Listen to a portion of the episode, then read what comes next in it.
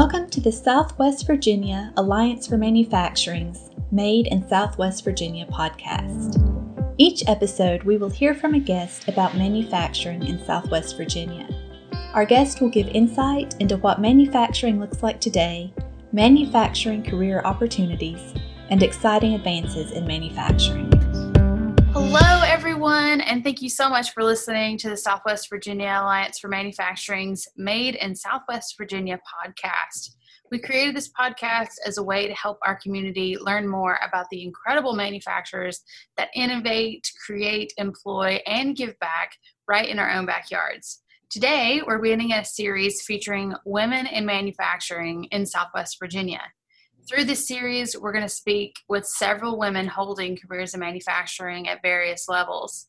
We'll talk about their companies and careers, how they found themselves working in manufacturing, and advice they would give to women considering careers in manufacturing. I'm so excited today to speak to our podcast guest, Julie Fuller. Julie is the president and COO of Tadano Mantis Corporation. The Southwest Virginia branch is located in Richlands, Virginia. Julie is born and raised West West Tennessee girl and now lives in Nashville with her husband, daughter, and their cat. So, Julie, thank you so much for joining us for our podcast today. Thanks, Sunny Gale. It's a pleasure to to participate in this program. You live in Nashville, but you travel to Southwest Virginia quite a bit, right?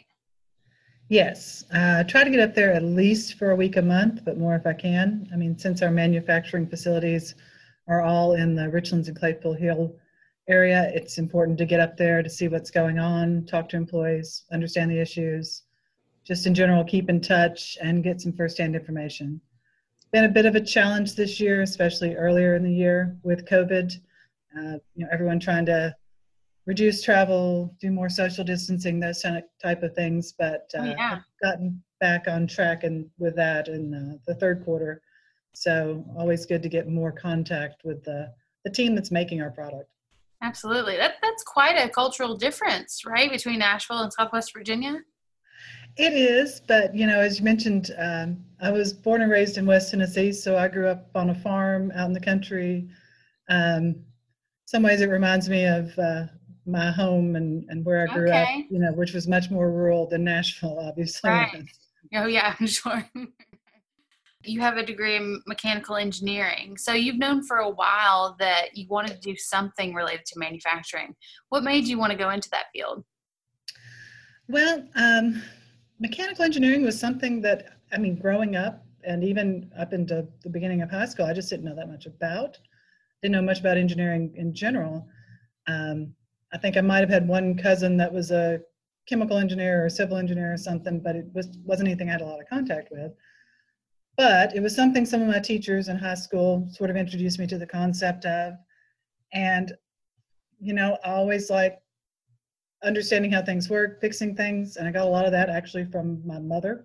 Oh. Who was the one who was always, if something went wrong around the house, she certainly had no uh, no qualms about taking it apart, Very figuring cool. out what was wrong with it, and fixing it and putting it back together. So, um, you know, as we as I moved through high school and then had an opportunity between my junior and senior years to do a, a camp at one, at one of the colleges nearby that was sort of an introduction to engineering, trying to get students interested in it. It really settled as something that I thought I would really enjoy. Um, and of course, when you go into engineering, there's always that aspect that it's really strongly tied with manufacturing because, especially mechanical engineering, I mean, it's all about designing things, putting things together, how things work, process, flow. So, you know, that when you do mechanical engineering, you're really expecting that you're going to be tied to some type of manufacturing or product or or at least engineering related service by the end of it. Okay. And what many people, including yourself, find the most interesting and rewarding about manufacturing is that at the end of the day, you have a physical product to show what you've accomplished. You can look at it, touch it, feel it this is what I've done today. Tell me more about the products that you all make at Tadano Mantis Corporation. Yeah, so Tadano Mantis is the design and manufacturing location for Tadano Limited, which is based in Japan. But uh, Tadano Mantis is their manufacturing group for North America. So we design and build telescopic boom crawler cranes, which are a little different sometimes than what a lot of people are familiar with as far as a crane. They're on crawler tracks, kind of like a, a dozer, a bulldozer, mm-hmm. or an excavator, and but with a telescopic boom like you'd see on on a lot of cranes that you think of. So a little bit of a of a niche or smaller market, but you know really important for specific type of work where you want to pick up a load and carry it a ways instead of having to pick it up and move on tires and then pick it up again um, or work from one set location. Mm-hmm. So the cranes we tend to make, I mean, they're big machines. Smallest capacity is 35 tons. We go up to now 160 ton machines. So, you know, it's it's large pieces of equipment. Um, it's a lot of welding, assembly, hydraulics, electronics. I mean, as far as, you know, for me as an engineer, it's just such a great product because there's so much scope to it. There's oh, yeah. a lot of things to learn about, a lot of things to be involved with, as opposed to, you know, other types of products where maybe you're just making one type of component, which you can get a lot of depth to, but, you know, there's just a lot to be interested in, a lot to move from one, you know, aspect to another. Yeah, absolutely.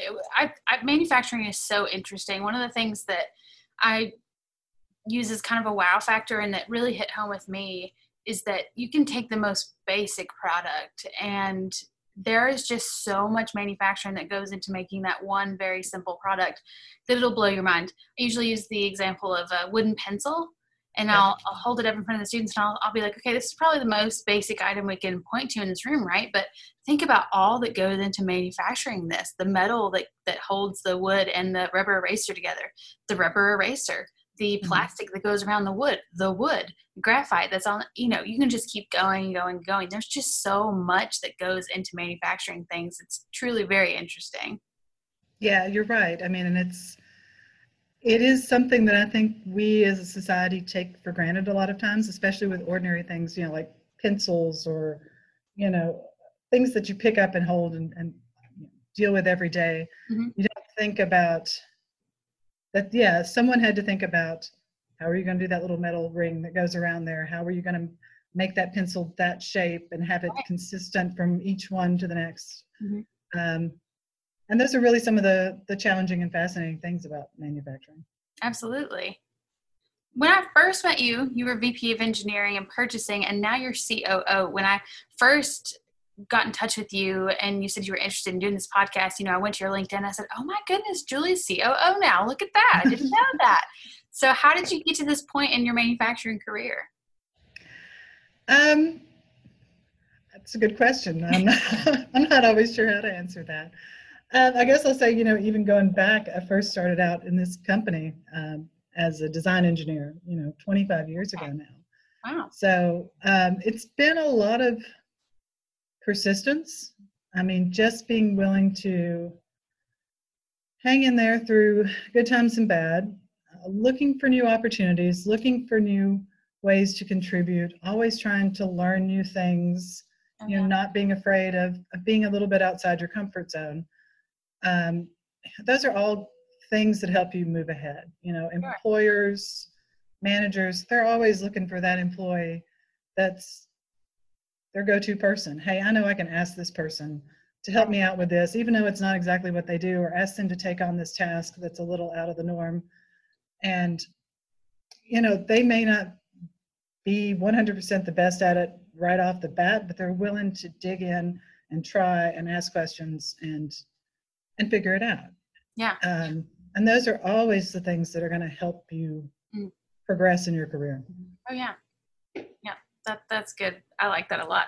Good for someone to hear. Yeah, be persistent. Push forward. Even when that's one thing that I preach. Even if you're scared, when I was presented with the possibility of this job, I initially was like, "No, I can't do that. What are you What are you talking about?" And I literally told them no.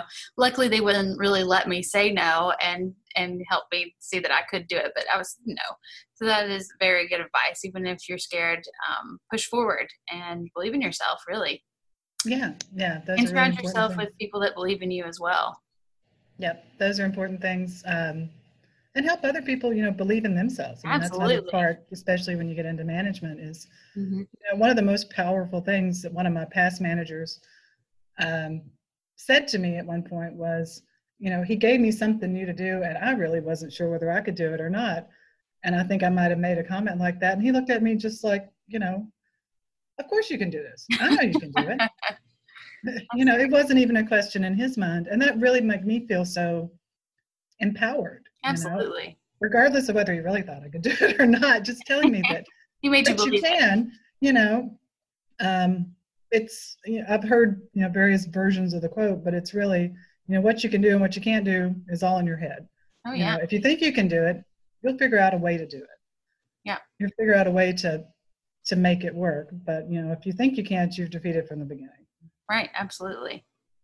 Well, a lot of times when people think of manufacturing, they're immediately thinking of jobs like welding and machining or machine operator positions. But a lot of people don't think about the business side of the operation and the roles that need to be filled to keep the business running. What does a COO do? Well, that is a really good question, and one that I've actually spent probably the last six months trying to figure out on my own, especially for this company. Um, so I started my role April 1st of this year, and while I, like you mentioned, I'd been vice president of engineering and, and purchasing for a while before that, it was really a lot more in the COO position than I originally expected. Um, but basically what I do is a lot of planning, a lot of helping solve problems, a lot of listening to the people that work for me about what the issues are, what we need, you know, and taking that and trying to make it into, you know, a vision for how we become better. You know, where do we need to go?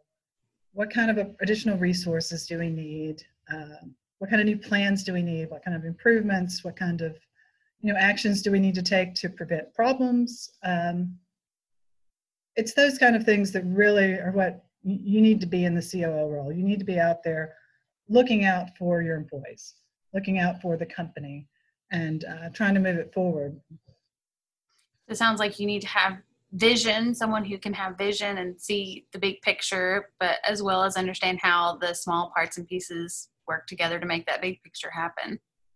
Yeah, I mean, that's a good summary. Uh, but I guess the other part I'll add to that is I don't feel like I have to have all the vision. Mm, that's great. Because um, I, what I know is that I may have a vision, mm-hmm. but that's all based on what I have as my perspective. Mm-hmm. So that's where talking and listening to everybody. I want to hear what what this person sees from their perspective because it's going to be different than the way I'm thinking about things. Mm-hmm and there may be an important piece there that I'm just not seeing. Mm-hmm. That's a, that's a really good thing to keep in mind. The people that you work with and the perspectives that they have. We probably have some folks listening who are either considering a career in manufacturing or they hope to develop their career further. What would you say is the best advice you've ever gotten that has helped you in developing your own career? I don't know if it's advice that I've gotten or just something that I've learned over the years, but what you do is not really so much about success as it is about how you handle failure. Oh, yeah. That, yeah, I like that. Um, I mean, obviously, you know, companies, employers, things, you know, they want their employees to be successful. Mm-hmm. But we all know that that didn't work out. Right. not everything you're gonna, not everything you do is going to be successful. Not everything's going to work out the way that's been planned or forecasted and things are going to come up that are completely unexpected. Successful employees or employees that, you know, that really are the most, you know, are really valuable are the ones who can say, okay, problem, we need to take some action on it. Here's what we need to do. You know, work with the problems, figure out how to correct them, figure out how to move forward. Um, you can't just freeze when right. you have problems. That's really not an option. You have to work the problem, move it forward, um, work towards solutions. Right. The ability to be okay with failure and to figure out what to do once you do fail is a skill that I hear a lot of employers say is lacking in the workplace now. That that a lot of people have not been allowed to fail as they've grown up and that's kind of put them at a handicap that when it does happen on the job they just freeze and lock up and don't know how to what to do from there. So that's great advice to learn and and that failure doesn't have to beat you up that it is such a great learning opportunity. You can grow so much from failure. So i'm excited that you said that. Yeah and uh, i mean uh, your comment about you know employees not knowing how to take failure it's certainly something that we as you know employers managers need to help people with. Because yeah it, it's certainly not easy to deal with failure. It's not something you want to happen no. and there's always you know that that minute where you're gonna beat yourself up and you know it, it, it certainly hits you hard. It's but but you got to pick yourself up. You got to start you know the people that work for you start helping them think through the problem. Sure. You know so as managers start working with them about okay this is what we've got. What do we need to do as the next steps? How do we address this? How do you know kind of break it down for them as far as actions. And generally people you know it gets them thinking more along the positive lines instead of the oh this is so bad. Right absolutely. you know having something to do always makes people better rather than you know being sort of caught in a in a problem and and not having a direction. Mm-hmm. Sure. Embracing that failure isn't just the worst thing in the world. It, like you said, it makes you feel terrible for a second, but we learn from it and we need to see it as more of a positive. So, if yeah. I ever do a podcast on leaders in manufacturing, I'm coming back to you, Julie. You've got some great things to say. Thanks. I'm, i appreciate that. But you made an important point there at the end. You know, um, part of the the value of failures is learning from them. So mm-hmm. yeah, I mean, handling the failures, you know, setting them right is one thing, but then learning from them and say, okay, this didn't work. so let's oh. figure out how we avoid that in the future, how we do something better, how we take a different path and prevent it from happening again. Yeah, absolutely. Unfortunately, there are significantly fewer women than men working in manufacturing. Why do you think that is, and how do you think we can start to change that? Yeah, I mean, that's a good point. I mean, overall, the workforce in the US is about you know 50 50 female male um, but only about a third of the employees in manufacturing are women um, i think there's a lot of misconceptions about manufacturing uh, among women you know there's the the conception that it's you know hard labor intensive work that you know it's really male dominated that it's low skill and low pay that there's not good work life flexibility and i think a lot of those are sort of antiquated ideas I mean, certainly there are jobs that are hard and labor intensive, but there's a lot of jobs these days, you know, with the increased automation. And other progress that have been made in manufacturing that, you know, even on the floor, very hands-on jobs, they're not that labor intensive. They're not hard. There's certainly things that anyone can do. Right. And even the hard and labor intensive jobs, women can do those. I mean, with sure. with the regulations that are in place from OSHA and other things, it's just a matter of whether you want to or not. Mm-hmm uh, male dominated. I mean, yeah, with the percentage of females versus males, it is more male dominated, but I also don't see that as a downside. I mean, certainly I've been working in a male dominated industry my whole career. Mm-hmm. Um, and the one thing I'll say about that is everybody remembers me. Oh, yeah. they, may, they may meet, you know, 10 guys in a day, but then when they meet me and say, oh, you know, here's the engineer, Julie Fuller, mm-hmm.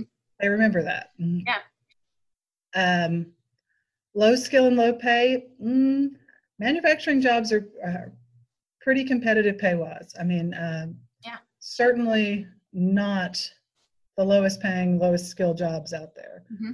Um, and certainly if you do build up skills, you know, either whether it's through education and STEM and engineering and those kind of things, or through trade schools, those are really great skills that that certainly have pay that's commensurate with them. So right. you know, they will certainly help you with your pay, you know, having a career that moves forward that's at a good pay scale. Work life flexibility, I think all employees or, or employers are moving on this. Mm-hmm. I mean, COVID's been a real great, well, has caused a lot of great changes um, in working from home, working remotely. Mm-hmm. I mean, not that COVID was great, but um, no, it's pushed a lot of things that Oh yeah. That everyone has sort of balked at for years. Mm-hmm. Um, and honestly, I think you know it's going to go you know from everyone working remotely, which we had at one point, to to people coming back. Um, there's going to be some balance there, but even apart from you know remote work and other things, employees realize employers realize that work-life balance is really important to all the employees, and it's something that people really start to expect, and especially if you want more women in the workforce, you know, then you've got two earner families usually, and Oh, yeah. you have to allow some flexibility. It Mhm. can't all fall on one partner or the other in those kind of setups. So those are things that all employers are really trying to work towards to have a competitive advantage in hiring the best people. Yeah, absolutely. Um, Also well said. but another factor in that I think is uh, maybe not enough female role models. Oh yeah.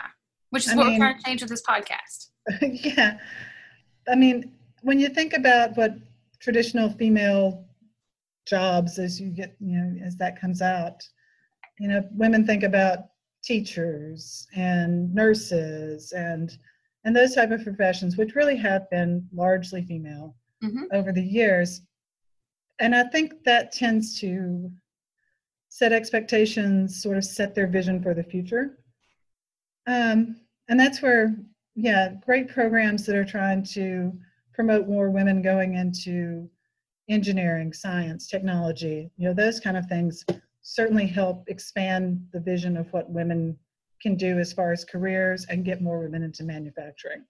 But I think a lot of the programs they're also doing with skilled trades, you know, run along those same lines where they're trying to expand where, hey, you know, welding isn't just something guys do you Mhm. know, uh, maintenance jobs, you know, all, all manufacturing jobs on the floor. You know, there's lots of great things out there and great opportunities for women, especially as we're trying to, you know, fill skilled gaps and, you know, hire more people uh, to fill positions that are really difficult. You really have to bring more people into the workforce, and that's where you know that difference between a third of employees being women versus two thirds men can really bring that up. So right. And you've been recognized as an honoree of SVAM's Outstanding Woman in Manufacturing Award as we talk about wanting to show people more positive examples of women in manufacturing. You've been recognized twice. What has it meant to you to receive that recognition? Well, I've really appreciated that and really been honored by it. Uh, you know, the two times that that I've received it.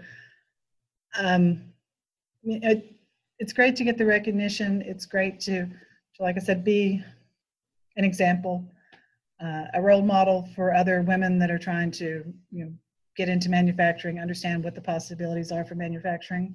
Mm-hmm. I guess uh, the only thing I'll say about that is I wish there was more competition. I wish there were more women that were out there, you know, that were being uh, considered for the position or for the for the recognition for the award. So, you know, get more people in there. Everybody listening that works in manufacturing, submit your recognition for your Outstanding Woman in Manufacturing. We accept those nominations every February. yep. We're actually looking at doing some other recognition opportunities that I'm excited to get work on. So thank you for that plug, folks. We need more recognition. Right. So, well, Julie, it has been an absolute pleasure to talk to you today and get to know more about your company and your job. A lot of the things you've said have just got me so excited and fired up, and it's been a great conversation. To close us out, can you tell us one of your favorite memories from working in manufacturing?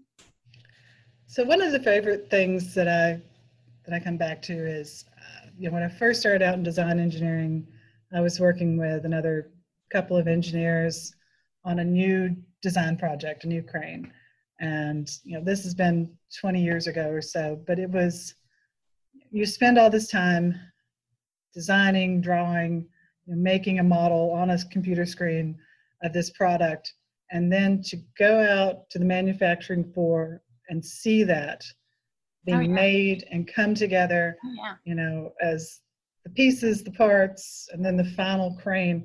It was just such a thrill. and I yeah. remember that still.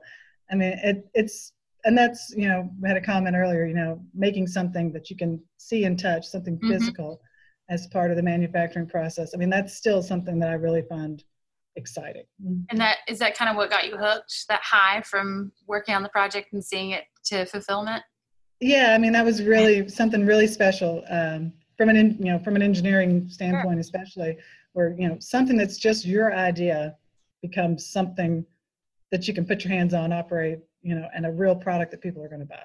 Sure. Well, thank you again, Julie.